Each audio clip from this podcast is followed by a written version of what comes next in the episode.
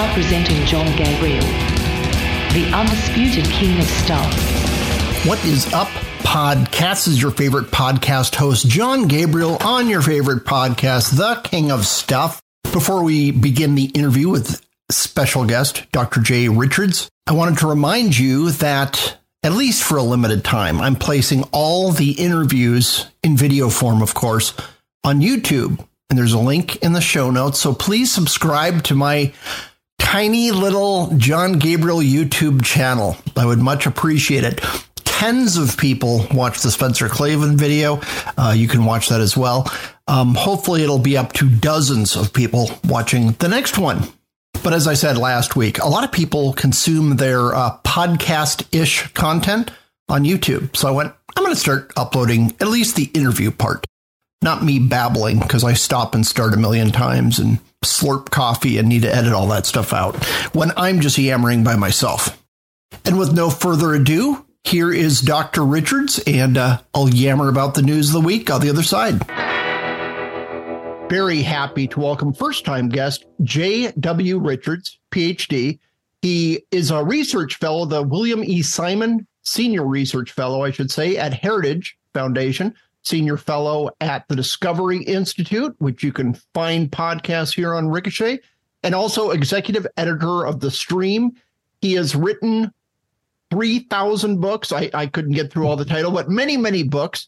Um, a few of the most recent ones um, in 2020, I believe, Eat, Fast, Feast, kind of helping Christians recover this ancient habit of uh, fasting um, and uh, also the price of panic, how the tyranny of experts turned a pandemic into a catastrophe. Dr. Richards, thanks for being on. Oh, it's great to be with you. Yeah, it's we I think at some point we met at a conference, but every conference blurs yeah. together for me because they're all in hotel conference rooms and I can't tell the two apart. But um, so we kind of and follow each other on Twitter, things like that. But one thing that you've been tenacious about that I really wanted to talk mm. about is the whole issue in our culture of gender confusion. Now, I just wrote a piece mm-hmm. for a local paper talking about how um, teen uh, female depression is, um, I think, 59%. It was like 36% yeah. 10 years ago. Um, I have mm-hmm. two daughters. They're now they were under lockdowns during COVID. Now they're both in college. Um, but just hearing from them, hearing from their friends, generation is just adrift, and all media does is tell them panic about the climate, panic about fascism, mm-hmm. panic about Putin, and um, oh, by the way, nothing you believe is real. Um, yeah. there, you shouldn't have faith in anything not even your own body. Now, you've been focusing yes, a lot about this gender crisis. Uh, what is your mm-hmm. take on this? Yeah, it's it's basically the same as yours. I think. I mean, honestly, just a little autobiographical detail, um, uh, which people might gather. Just you know, I've, I've, written on lots of different things. I'm honestly, I'm a shameless generalist. I'm a philosopher, um, mm-hmm. but I try to focus on the the intersection of what I think are really important ideas and uh, and the culture and public policy. I was teaching at the business school at Catholic University. I was perfectly happy. Um, and I, I, read in manuscript form this book called Irreversible Damage by a journalist named Abigail Shrier that told the stories of these girls, a lot of them in California, who were undergoing these, so, you know, gender transition surgeries based upon this idea that they had this uh, internal sense of gender called a gender their gender identity that differed from their bodies. And so the way to treat this was not to adjust their false image of their body, which is what you would expect. It's to change with drugs and pronouns and scalpel their bodies and social surroundings to conform to this internal impression that they had. Um, this seemed so insane, so diabolical, frankly, to me that I thought, okay, this this needs to stop. Um, I don't know how I'm ever going to do anything about it, but my friend Ryan Anderson was working at the Heritage Foundation, and I think I even joked to him, "Let me know if you ever leave Heritage. Maybe I'll apply for a job." And you know, there right. need to be more backs. There need to be more backs to distribute the arrows. He was getting almost all of them at a oh, time. Oh, yeah. Well, then, yeah, honestly, he left. He went to become the president of Ethics and Public Policy Center, another think tank here in D.C. The position opened up. My daughter, my younger daughter, reminded me of what I had said said, "Oh, you know, Dad, you know, this would be now's your chance." so yeah, that's honestly, it's sort of how I ended up at Heritage. I, I, wanted, I wanted to be in this fight because I think it's civilizational. This is not a few men with kinks doing things that are sad and regrettable, but not sort of touching the center of civilization. But when you are sterilizing children, it's like, okay, we, we have passed a threshold here. Um, and I, I honestly think it's just something that we we absolutely have to fight and we have to stop. Most people at the time, even two years ago, thought this is this weird fringe thing that happens in a couple of schools in California. I think most people that are paying attention now realize, no, sorry, it's inside the house. The call's coming from inside the house. The federal government is pushing this, both in foreign policy and domestic. It's in your school's curriculum. It's in your elementary children's libraries. Uh, and if we don't do something about it fast, uh, we are going to be in in deep trouble. And so, honestly, that's that's what got me onto it, and that's um, that's why I talk so much about it on social media. Right, and I don't know, twenty years ago, let's say, um, to find this kind of madness, you would have to go to certain areas, uh, certain parts of New York City, certain parts of San Francisco, certain universities, you know, in their um, kind of crazier departments. But now mm-hmm. it is everywhere. A few years ago, I think about three years ago, um, I found out uh, probably a great kid. Um, I was advised to use he, him pronouns with this female mm-hmm. girl. And it's like, I don't want to make waves. I don't want to cause problems. And I mm-hmm. met this person perfectly fine, perfectly nice, but it just made me sad. You know, you you kind of yeah. look at the background, broken home, rough family mm. time, the poor kids trying to figure out who the heck they are. And uh, the culture's telling them oh yeah you're this you're this completely different thing than your body is telling you you are. It's like no wonder you have mm-hmm. depression rates so high anxiety rates so high and uh, just all these other behavioral issues. These poor kids are being really harmed by the so-called grown-ups in society yeah. I mean, that's what's weird about this because, I mean, we know if you look historically, there has been this problem, which uh, actually in the DSM 4, the, the, the, sort of manual for uh, psychiatrists, it's basically the way they, they code things for insurance. That's what this document's right. for. The thing called, it was called a gender identity disorder. And so the disorder was that people uh, very rarely, it was a very rare thing, but kids sometimes would have this, usually prepubescent kids, mostly boys uh, in which they felt like they were a girl trapped in a boy's body or something like this. And so the problem, notice, was that uh, it was this identity disorder in which they misidentified who they were. And so the way you would treat that would be to help them adjust their minds to conform to reality, to their bodies. That mm-hmm. was then changed in the DSM 5 to something called gender dysphoria, which des- describes a distress or discomfort with one's uh, sense of gender. All right. So notice the shift here. It's subtle. But now mm-hmm. the, the problem isn't that they have a false understanding of who they are. The problem is that they're just distressed. Uh, there's a distress between what their body is like and who they perceive themselves to be. And then there was a replacement ideology that happened behind the scenes um, in which biological sex is displaced. It's actually downgraded. So we don't have sex anymore. This sounds crazy to people. But if you listen to gender ideologues, they will not talk about sex. They will talk about sex assigned at birth. So sex is a social construct. And then what people really are, insofar as they're anything, is this subjective psychological self defined by gender identity. And so treatment then is called gender affirming care. It doesn't involve helping the child adjust his or her mind, right, to reality. Mm-hmm. It's adjusting, affirming their perceived gender identity by adjusting everything else. And so we have uh, a, a, sort of redefinition of a very rare psychological disorder plus an ideology that's now being taught through both social media and our influential institutions. And so it's quite clear, I think, if you look at the numbers of kids now that have this, that you have both a massive increase of gender dysphoria and then also just a massive increase in what we might call gender dis- confusion, where kids are just right. baffled, mixed up, they're depressed, uh, they're distressed because of things they see on social media. And there's this, it's a kind of confluence of factors so that you end up with, you know, something like a 20 fold increase uh, over just a period of years in the number of kids presenting with the symptoms. And now all of a sudden it's mostly girls rather than boys. Um, it, it really, it's, it's a crisis that is on the order of eugenics a century ago if eugenics had been uh, just affected basically everyone. That's what we're dealing with. Yeah, and I grew up, you probably did too, with this is the horrible object lesson of the Tuskegee experiments, where they were like yes. sterilizing um, oh. young black people, and uh, we can never let this happen again. And now we're just anybody who walks into a clinic, they're absolved of um, any opportunity to give birth, whether female or male. Um, they're just sterilizing these poor kids. And what if they change their mind in a few years, which they will? Um, well, mm-hmm. sorry, too late, folks. Um, we uh, messed up your hormonal balance, we messed up your brain chemistry, and we carved up your body to fit this uh, passing thought that you had. And even if it lasts a year or something, the entire purpose of adolescence is figuring out your own identity. Who the heck am I? What do I want to do in life? Um, what's important mm-hmm. to me?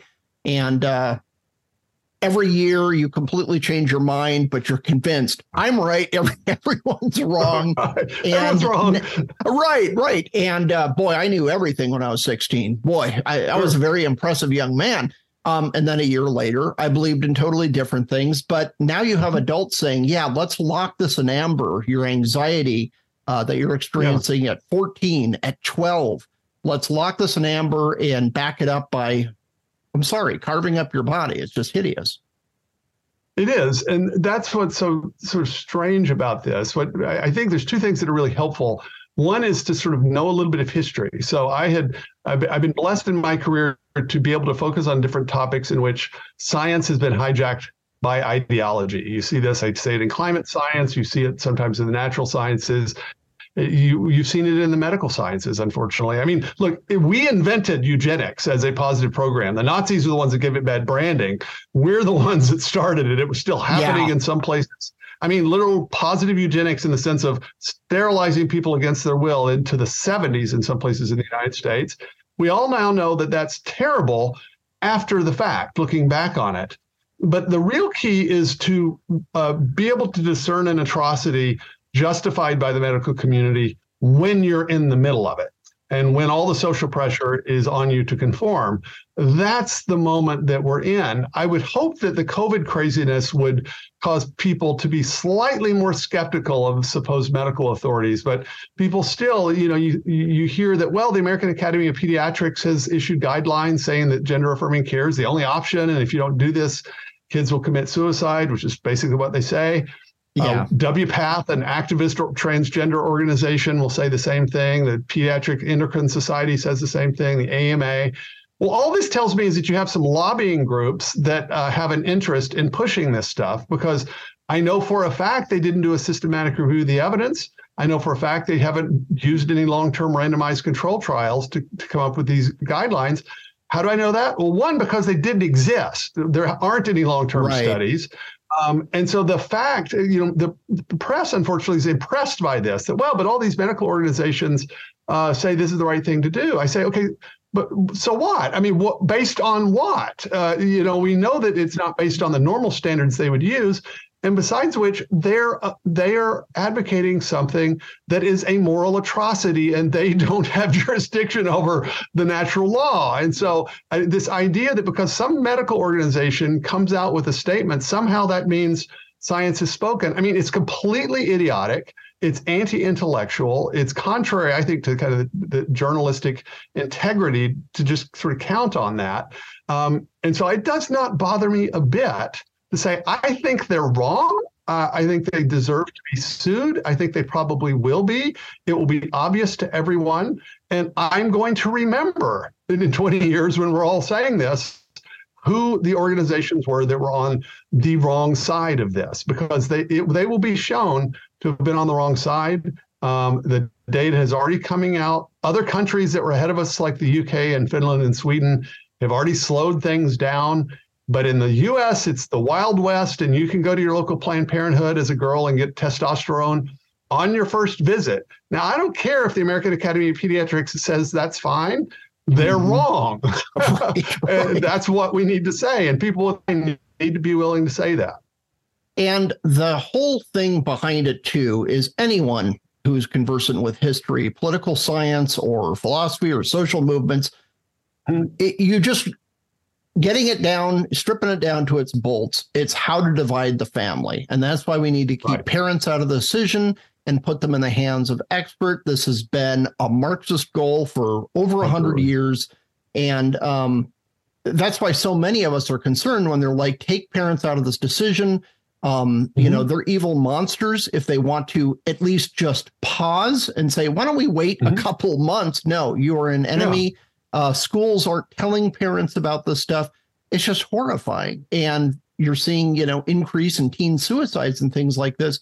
You can't uh, sever this relationship between parents and teens and expect any kind of a positive outcome. No, I mean that's right. I mean that that's this is a key thing because so-called gender affirming care, according to our Health and Human Services Department, okay, yeah. is uh, this it's a pathway. Um, we like to call it the school to sterilization pipeline because that's what it is. But it starts with social transition in the schools. Now, most of that t- it has to happen behind parents' backs because they might have a say, and so in many states it does. Then it moves on if kids get on this pathway to puberty blockers if they're young enough, then cross-sex hormones, and then to surgery. But notice the crucial step is that social transition behind parents' backs because we now know that kids that start that social transition are very, very likely to go on to cross sex hormones or to puberty blockers. So it basically fast tracks them onto this pathway.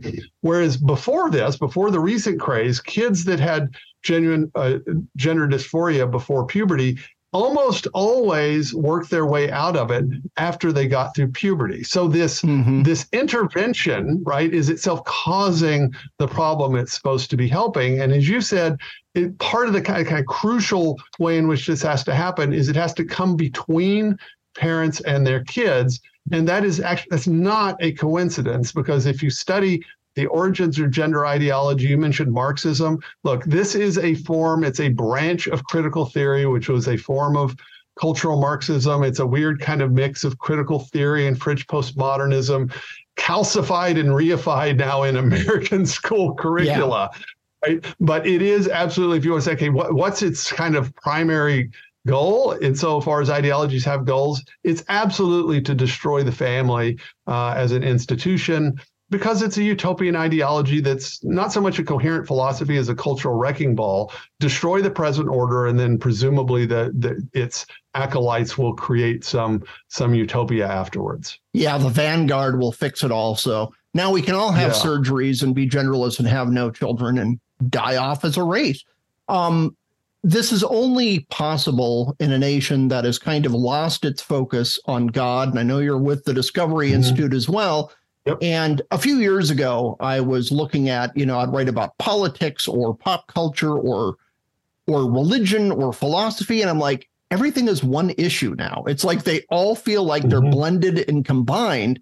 Uh, because frankly, they are. We used to in polite yeah. society. Well, I'm not going to talk about religion. I'm not going to talk about politics mm-hmm. or whatever. But it seems like they all blend together. And through your work um, with Discovery as well, mm-hmm. it just seems to me like 10, 15 years ago, you had this new atheist, these angry atheists, they're pure materialists. Let's mock and ridicule anyone who believes in any kind of divinity or has any faith or God. They just seem so tired and played out. And even people kind of on the left are like, okay, what do we do now? Oh, let's do psychedelics so I can have this deeper metaphysical experience. It's like, it, it just seems to me like this pure rationality, pure materialism that mentality just failed miserably. And now a lot of people without God and who are resistant to God are just trying anything. If it's shrooms, fine, I'll do it. If it's some weird mm-hmm. gender fad, I'll do that too.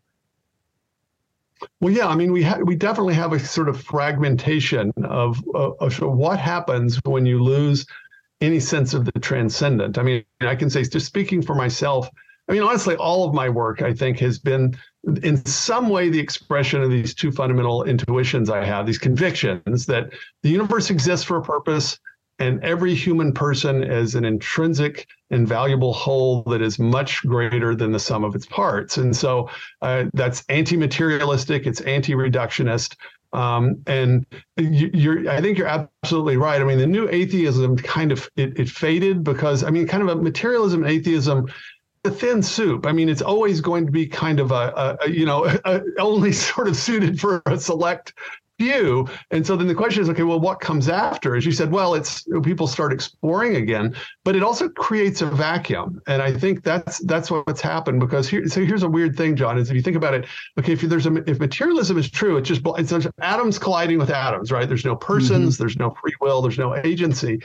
Um, and yet, gender ideology says that we are this we're this um, this entity, this psychological entity that knows what it is, its gender identity, that's independent of the body, right? And in fact, in transhumanism, which is sort of the next step, you are going to upload yourself to the internet, which implies that you're this disembodied soul or something that can be eh, uploaded, right? And so this shows you how what you actually have is kind of fragments of a worldview that's been rejected, but can't be completely expunged. Um, and so you have this kind of met- metaphysical schizophrenia that you see um, in in deep ecology, the kind of hostility to the human person, um, or and in gender ideology and in transhumanism. The way I would describe that as a Christian, so I would say, well, what's happened is that the truth about the human person is that we are this unique spiritual material whole, this hybrid. We're fully spiritual and we're fully material at one and the same time. And any account of the human person and so of society and politics um, that wants to get things right is going to somehow account for that complexity. And if you don't, if you say, well, we're just a spiritual being, the body doesn't matter, or we're just material, you're going to screw everything up. And so that's basically mm-hmm. where we are. We've rejected the truth about man, and now we're sort of dealing in the shards. Yeah, that's a fantastic way to put it. And that's the thing, too. It is just kind of a total dis with the new atheist, a total disrespect for the spiritual person. And with everything else, it's like a rejection of the body. It's just like this body is mm-hmm. filthy. Mm-hmm. Um, I don't know, Gnosticism, Manichaeism. Oh, yeah. It's just this contempt Absolutely. for the physical world. The physical world is evil. It's all about this, as you say, this entity that uh, makes up who we are. And you try to get them to pin that down scientifically. Of course, they hem and haw and don't know what to say. Just like if you bring up quantum mechanics, they they tend they tend to no, have the same right. panic. Um, but yeah. yeah. you really need to consider the spirit and the and the body, uh, the spirit mm-hmm. and the mm-hmm. flesh at the same time, and honor them both. And you don't honor them by um, I don't know, cutting off and reassembling parts. Like I don't know, you're trying to do upgrades to a hot rod. It doesn't work that way. Yeah, I mean, what what's funny about gender ideology is that it is it's bringing certain things into relief. And so if you look at the kind of the people, say, if you just to sort of follow this debate on Twitter, what you notice is that very diverse groups of people, you've got social conservatives and Christians and Jews, you've got atheist evolutionary biologists, you've got lesbians, right, who hate gender ideology. And in, in some ways, it's basically, well, if you still believe that mammalian biology applies to human beings, um, you're with us on this, right? right and so right. it's not like you have to uh-huh. be a uh-huh. theist to say, well, I actually I think male and female are a real thing. You know, there's a kind of yeah. way of talking about that in, in Darwinian terms. And I feel like th- that's an opportunity because what it means is that okay, there's there's something true out there, and there's a team reality that says, okay, let's find out what's true and sort of anchor ourselves to that. Uh, and again, as a Christian, I'm thinking of this in theological categories. You know, Paul says that the law is written on the heart, that uh, even the Gentiles who did not have the law, who didn't have the Ten Commandments, he's writing to the church at Rome, he says they have the law that's written on the heart. So, in other words, even if you're a new atheist, you know, even Christopher Hitchens knew that murder was wrong. He knew torturing children for the fun of it was wrong. And so they still have moral knowledge. And so we still have these things that we know, even when we actually disagree on these metaphysical questions. And so I'm hoping that okay let's anchor ourselves to that and say if there's a if there things have natures right and we can know them and so we're agents uh, that have freedom to argue and debate what else would need to be true about reality in order for those things we agree on to be true? And so i'm hoping that here at the kind of bitter end philosophically if you think of gender ideology and gender surgery for kids think of that as the reduction to the absurd of a particular kind of philosophical train running off the tracks that now right at the end we can say, okay, now what went wrong? Where did we take a wrong turn that now we're sterilizing kids, right? And we work our way back culturally. I mean, honestly, that that's that's what I'm hoping for. And so that's uh, when I get really depressed and I'm down in the ninth circle of hell studying this stuff, you know, and learning about the kind of next twist of this, I remind myself that okay, the reality's still there, and there's a lot of good people that disagree on big things that that have anchored themselves to it, and maybe that maybe with some grace we'll find our way back. Yeah, and I think also, um, and maybe it's just me because I've been indifferent to the criticism forever, pretty much. But it seems like people are just tired of being mocked, ridiculed, silenced for mm-hmm. having common sense positions, but even just having different opinions. My my whole yeah. life, you know, I've I was basically out of the womb a conservative. And uh, mm-hmm. you know, I've always just kind of had that instinct, believed in God, just kind of that was just my perspective from early on. But I always loved being around, for lack of a better term, weirdos, people who think differently, because sure. then I learn new things. Yeah. Oh, here's how other people approach things we can have fun conversations. Um, it, and it's weird because I like that kind of diversity. You know, g- growing up, there's mm-hmm. girls who are tomboys, there are boys who are more sensitive, yeah. and we all got along great together. Right. And now it's this strange Absolutely. thing where you have the people screaming loudest for diversity who want this to this enforced sameness on everyone. Everyone must think the same Absolutely. thing. Everyone must be the same way. And if you disagree on a tiny issue, we will try to destroy your life. No, absolutely. I mean, that's that is where we are though because we're these are these are radically totalitarian impulses this is not the kind of 19th century imperial dictatorship right where the, the guy's telling you what to do but he's not, not trying to get down in your head right now they want you to they want to control the pronouns that you use. This had never occurred to any dictator in the 20th century that it had to get all the way down to pronouns, right? This is a kind of new thing. And so I do think in this strange moment, being, and I'm only half joking, being slightly neurodiverse is adaptive because you need to be able to have a, enough resistance, right? It may be that you're missing a gene, and so you don't care if people hate you, but you need to be able to resist this um, yeah, this kind of totalitarian impulse. It was true in COVID. It's true with this ideology. And so a lot of people that actually are quite different, like I said, in the coalition of people opposing gender ideology, it's really diverse in every possible way. But what it, all, all those people have in common is a willingness to just have fidelity to the truth as they can see it, even if a lot of people hate them, and even if they get canceled and can't manage to find a tenure track job. Like some of the people that I know are very much in that category. They would have been perfectly fine card carrying materialists. Uh, they just simply dissented publicly at the wrong time on this particular question and found themselves canceled. I, I want I want to know those people. I want to hang out with those people and I want to fight with those people. Yeah, definitely. They're the people, and and also too those people. It's kind of easy for me to say because I write. I'm already uh, an out of the closet conservative socially and uh, otherwise. Um, so it's it's I'm not putting myself at huge risk at my particular job, mm-hmm. but right. I can tell you, as kind of someone who always just kind of kept my politics to myself, I worked in the private sector for most of my um, adult life, mm-hmm. and uh, all it takes is one person in meetings saying that seems dumb, and mm-hmm. everybody will jump in agreeing with you loudly. They're just waiting yeah. for that one person and not to impugn anyone, not to say, I hate that sure. person, I want to kick them out. It's just like, no, I'm not going to go to that diversity training. You know, I, yeah. I just went to three last month. I'm kind of, I'm done. I have a lot of work to do. And it's amazing that everybody will jump on board with you, people who you never expected.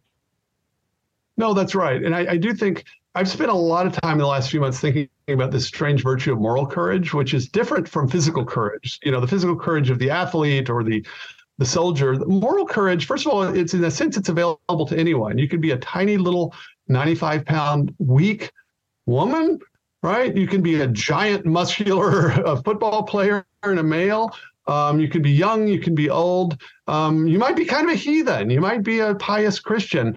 Um, but you have this opportunity to show moral courage, and you need opportunities to do that. That's kind of the great thing about the moment which we're in, is that there are daily opportunities uh, for ordinary people to just show a little moral courage, as you said, and it might just be as simple as something in a boardroom or in uh, you know your weekly team meeting in your business, or it might be something huge. But um, that we're going to almost all of us be called to acts of moral courage, and some will be sacrificial. As you said, we, we're blessed. I'm blessed too. Mm-hmm. I, hey, I, I get paid. I've got a, a, job that allows me to talk about this. I, right. I think I think lucky stars every day for that, but most people mm-hmm. aren't in that position. And so, um, you know, I think we need to be holding those people up and uh, and praising them. Look, you know, J.K. Rowling. Um, I didn't have that on, you know, my prediction yeah. list for this decade. The, the J.K. Rowling conservative. Oh, just stand like, up to the mob. Yeah. I mean, I thought initially, I thought, wow, this is brave. This mm-hmm. won't last a week. Of course, she'll have to right. issue some culpa. Nope, she is not mm-hmm. going to do it, and she's she's you know standing there, and it's just look. I don't agree with her on a lot of stuff, but uh-huh. it's just really admirable to see mm-hmm. that. I just think yeah, it's just absolutely incredible. Yeah, and J.K. Rowling is still standing, but uh, what's her name? Nicola Sturgeon, uh, chief mm-hmm. uh, head of Scotland, she's gone because yeah, she Bye-bye. tried to throw bye bye tried to throw male rapists in female prison for some reason. Yeah. the Scots didn't care some, for that decision. No, no, they didn't. And I really do think. I mean, I've seen. I don't know if you've seen this Deseret News poll uh, a few weeks ago. Did a national poll of the population, representative sample on the pediatric gender surgery stuff. The majority of people don't like this. Even a bare majority of Democrats don't seem to think that tax dollars should be spent on this, which is telling because if you look at the states that are now debating these bills around the country, there are about 18 of them right now. There has not, so far as I can tell, been a single Democrat in any state House or Senate uh, in any hearing uh, that has voted to limit these procedures and there's not been a Republican that's voted the wrong way. So at the level of parties, this could not be more partisan. It is just one side versus the other. But actually, among the general population, I think this is um, supporting these ghoulish procedures is going to be a losing proposition long term. I just hope that, frankly, the Democrats um, get to experience that at the at the ballot box. Yeah, absolutely. Well, Jay Jay Richards, thanks so much for being on. Where can people find you? I'll include a bunch of links in the show notes, of course. Yeah, just actually just check uh, stuff that I write actually at heritage.org, and you can uh, follow me in real time at Twitter at Dr. J Richards. Okay, we'll have the links in the show notes. Really appreciate your perspective. We'll need to we need a few more hours to hash all this out, but thanks for being on. Great to be with you. Great to have Dr. Richards on. I had been looking for someone to talk about this issue for a while. And uh, previous efforts, it's like people have accepted, and then something came up, and we couldn't do the interview. So it's good to talk to him about that. I want to cover a few other things. And very briefly, I wanted to talk about, since we were talking about the faith, uh, talking about the Anglican Church, the Archbishop of Canterbury, the Brit Pope, as I've just decided to call him right now. Um, he's decided that uh, the Church of England is going to fully embrace and um, deliver same sex marriages to their parishioners. Why they waited this long seems odd to me. Um, you saw a lot of mainline Protestant denominations do this starting in the 90s and continuing until today. And every time the church membership plummeted, um, half of the church left at least and broke off and did their own thing. I think the Episcopalians were one of the first major ones. And uh, so you had a bunch of people saying, "Oh, we're we're Anglican now," because the Episcopalians came from the Anglican Church in England, but they didn't want to be a part of the English Church on account of that whole revolution business. Made things a bit awkward. So they're Episcopalians. Well, yeah. So you had a bunch of people bolt and say, "Well, we're Anglicans." Well, now the Archbishop of Canterbury has said we are going to fully embrace same sex marriage. So I guess the same thing will happen to that church. It's not like it was in great shape before, but it has created a firestorm. And there's one uh, Deacon Calvin Robinson, I believe is his name, out of the UK. He has been fighting this.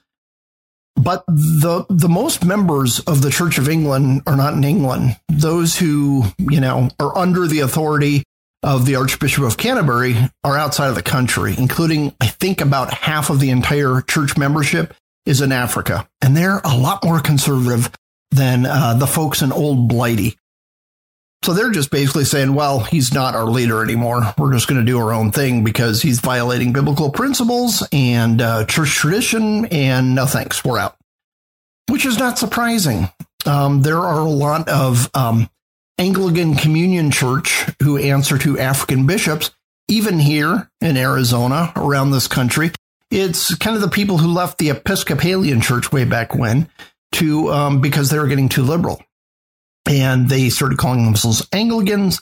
And that's kind of the future of the church. Um, there's a lot of uh, Catholic churches in Africa as well. Those tend to be a lot more conservative than kind of Pope Francis et al.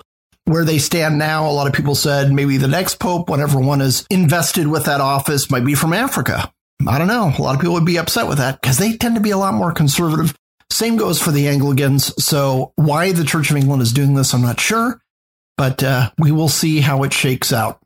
Bigger news is uh, Ukraine and Russia. We're at about the one year anniversary of Russia's invasion of Ukraine. There was actually a kind of a funny side note, funny slash sad. Uh, there is a Ukrainian refugee who was relocated to the U.S. in San Francisco. Uh, Ukrainian teenager. She said, "Can I go back to Ukraine? It was a lot safer there because San Francisco is a nightmare." just uh, revealed uh, the brilliance of Democrat leadership in our cities. But Biden made a big trip there. It was all covered, shrouded in secrecy, and he flew to Kiev, and there was an air raid going on while he was meeting with Zelensky. And he basically just said, Look, we are in this for the long haul. We will never leave Kabul. Um, that, that wasn't mentioned, of course. Um, but he is all in, made these heavy emotional appeals. Then he jumped on a train, took it to Poland, I'm actually glad he visited Poland because they're they're kind of help preserving the West and they don't get enough credit. People complain because they're too conservative. So uh, good to give them a little bit of attention. But he's just basically saying, look, we're all in. We're all in for Ukraine. Doesn't matter how long it takes. If it's 20 years, fine. Um, I think he's writing checks that uh, the American people are unwilling to cash right now. Um, people are in favor of helping them. But more and more people, even people who support the huge aid we've given to them so far, are kind of going, okay, how much is enough? How much do we give them? And is there anyone checking this these piles of money that we're giving them and making sure it's not getting siphoned off by Ukrainian oligarchs and bad actors? Um, and, it, and it's also kind of bad too because you have a situation where Biden flies all the way to Ukraine, but he wouldn't visit East Palestine, Ohio, site of the train accident couldn't even get a cabinet member to uh, check that out. Buttigieg refused to go. So I think that's the challenge going forward, especially as we head into election season for 2024. You have to look like you're representing America first, and then, oh, and then we're helping out our ally, Ukraine. And too many people um, in politics in both parties are kind of, they're hyper nationalist, but not for the USA. They're hyper nationalist for Ukraine. And the American people aren't there yet. We're not totally sold. As long as it doesn't hurt our own bottom line as we see it, it's like, yeah, beat up on Putin. That guy's a jerk. But a lot more people are just kind of concerned okay, how much are we going to escalate this? And do we really want to risk being at war with Russia? Something you had uh, with China recently, they are getting closer to giving um, military aid to Russia and not just talking about transportation and stuff, but lethal aid to Russia. Um, yeah, China's just ticking off all the wrong people right now. They are not making wise decisions, but they're in favor of it. And also Putin, I have not seen much about this. Putin yesterday, so Monday, I'm recording this on Tuesday. On Monday, he gave this two hour long speech on basically, here's the anniversary of invading Ukraine. And it was weird. I got some people I can rely on um, who are experts on this issue uh, this one guy, Vlad, who is really commonsensical. He's kind of a Moscow expat uh, working in academia in London. And he kind of broke down the speech. You know, he obviously speaks the language. And he said it was just kind of strange because it was kind of meek. Um, but also he didn't focus on, yeah, we're going to stick it to the West. We're going to kill him. We're going to clobber him. Instead, he was kind of indicating that this is going to be a generational war, kind of a forever war. And just like, look, we're going to be fighting this war forever and ever. And when the next generation takes this war over, and So uh, he was kind of like, wait, what? The next generation? So forget about uh, we're going to take over the country in a month. Now it's turning into a generational struggle. Um, at the same time, Putin was spending a lot of time saying everything's fine, everything's okay, nothing's going wrong. Um, he wouldn't get into details on the war. Um, he just was like, yeah, everything will be okay. And yes, we'll be in permanent war, but things, you know, they'll probably be kind of normal for you. And there's ways that you can get on despite us being in war. And he never criticized Ukraine. He criticized the West in general, called everybody in the West Nazis, and was just acting kind of defeatist about it. It's just like, oh, Russia is very unlucky and uh, we're, we're, just always suffering to these Western Nazis, and they can do whatever they want, and we can't do anything about it. So we're just going to be fighting them forever. Yeah. So it, it seemed like it was this weird middle road where it wouldn't please people to his right or to his left. Who knows? Um, but it was kind of this weird, sad, muted speech um, he obviously didn't say, "Hey, we're pulling out tomorrow," and uh, or we're going to crush them in the next week. It was kind of, I don't know if defeatist is the right word because he's not saying, "Well, look, we're going to lose." Um, he was just like, everything will just continue as it has for the past year, and it'll probably continue on for another dozen years. So just relax, and everything should be fine. So I don't know, a lot to digest from that speech. He just made it, but it seemed kind of odd. It wasn't terribly belligerent but it was celebrating the grind. We're just going to grind through this for the next few decades. In other political news closer to home, Adam Schiff, everybody's favorite Adam Schiff, who looks like a Furby with his big bug eyes, he is freaking out. You can put it that way, uh, because uh, Kevin McCarthy released 14,000 hours of footage to Tucker Carlson on January 6th, taking in or around the Capitol he's panicking. He's freaking out. Now, the Democrats um, were all about did the January 6th committee to be transparent and public and open and stage manage it in prime time. They didn't want anyone seeing this stuff. They didn't want to be transparent. They wanted to pick certain clips and then focus on those and put them into the context they preferred. For some reason, they didn't seem to realize that maybe Republicans would take over and they'd just release everything.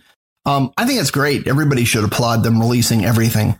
Um, but yeah, Adam Schiff is just like, oh, this shows that Kevin McCarthy loves Putin. I'm like, okay, that's that makes absolutely no sense whatsoever. But get everything out there.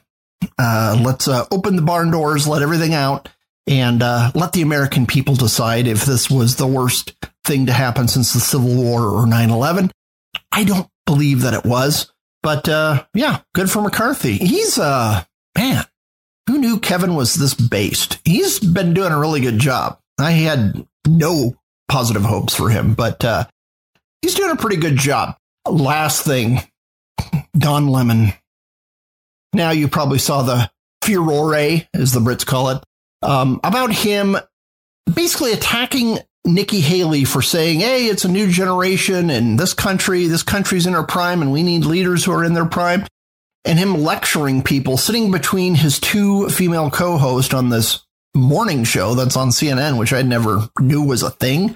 I didn't know it was on in the morning. He was on in the morning, but uh, he just basically said, "Look, Nikki Haley, she's in her fifties now. She's way past her prime, and uh, prime would be thirties, maybe a few women in their forties." And uh, his co-hosts were not thrilled about this, so he was off on Friday. He did that on Thursday. He was off on Friday. He was off on Monday.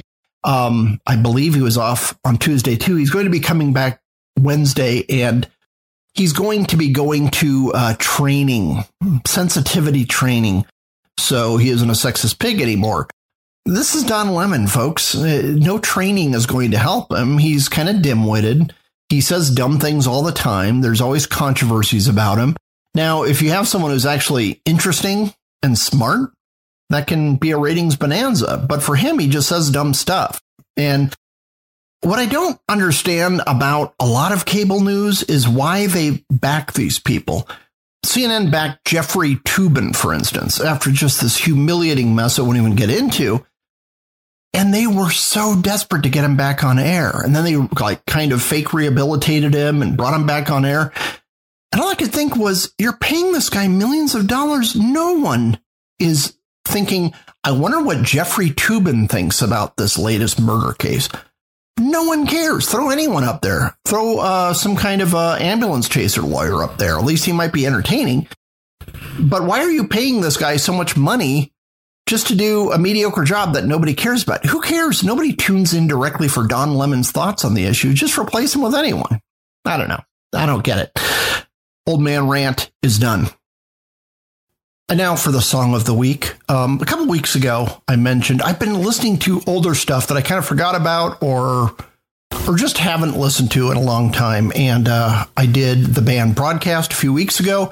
And uh, the past week, I've been listening obsessively to one of my favorite bands of the 90s. And then they released something in 07, 2007, I think, Portishead. Um, they were part of this, what they called trip hop. It was a very short lived genre because most of the bands that started it moved on after a couple albums, and the bands that replaced them weren't very good. Looking at you, Morcheeba and Sneaker Pimps. But it came out of England, mostly Bristol, England, and there were bands like Massive Attack, and then shortly after that, Portishead came out. Tricky was a part of that scene. He was formerly in Massive Attack.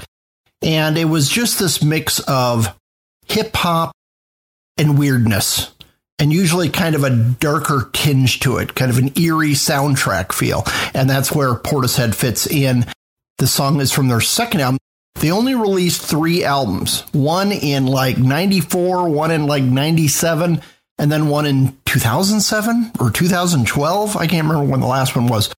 They're all very different and they're all awesome. This one is from the second album called Cowboys.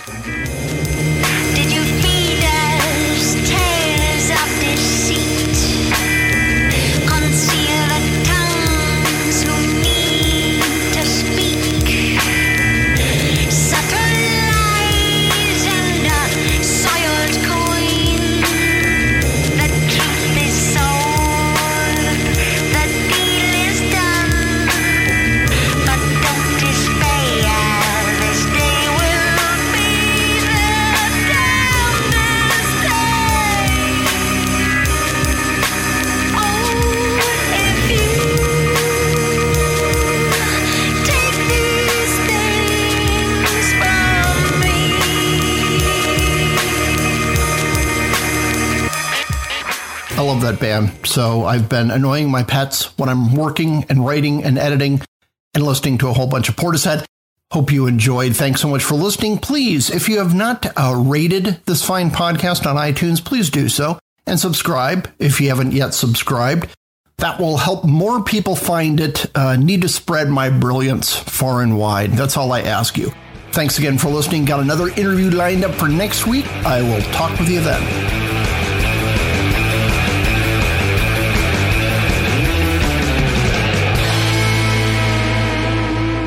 Ricochet. Join the conversation.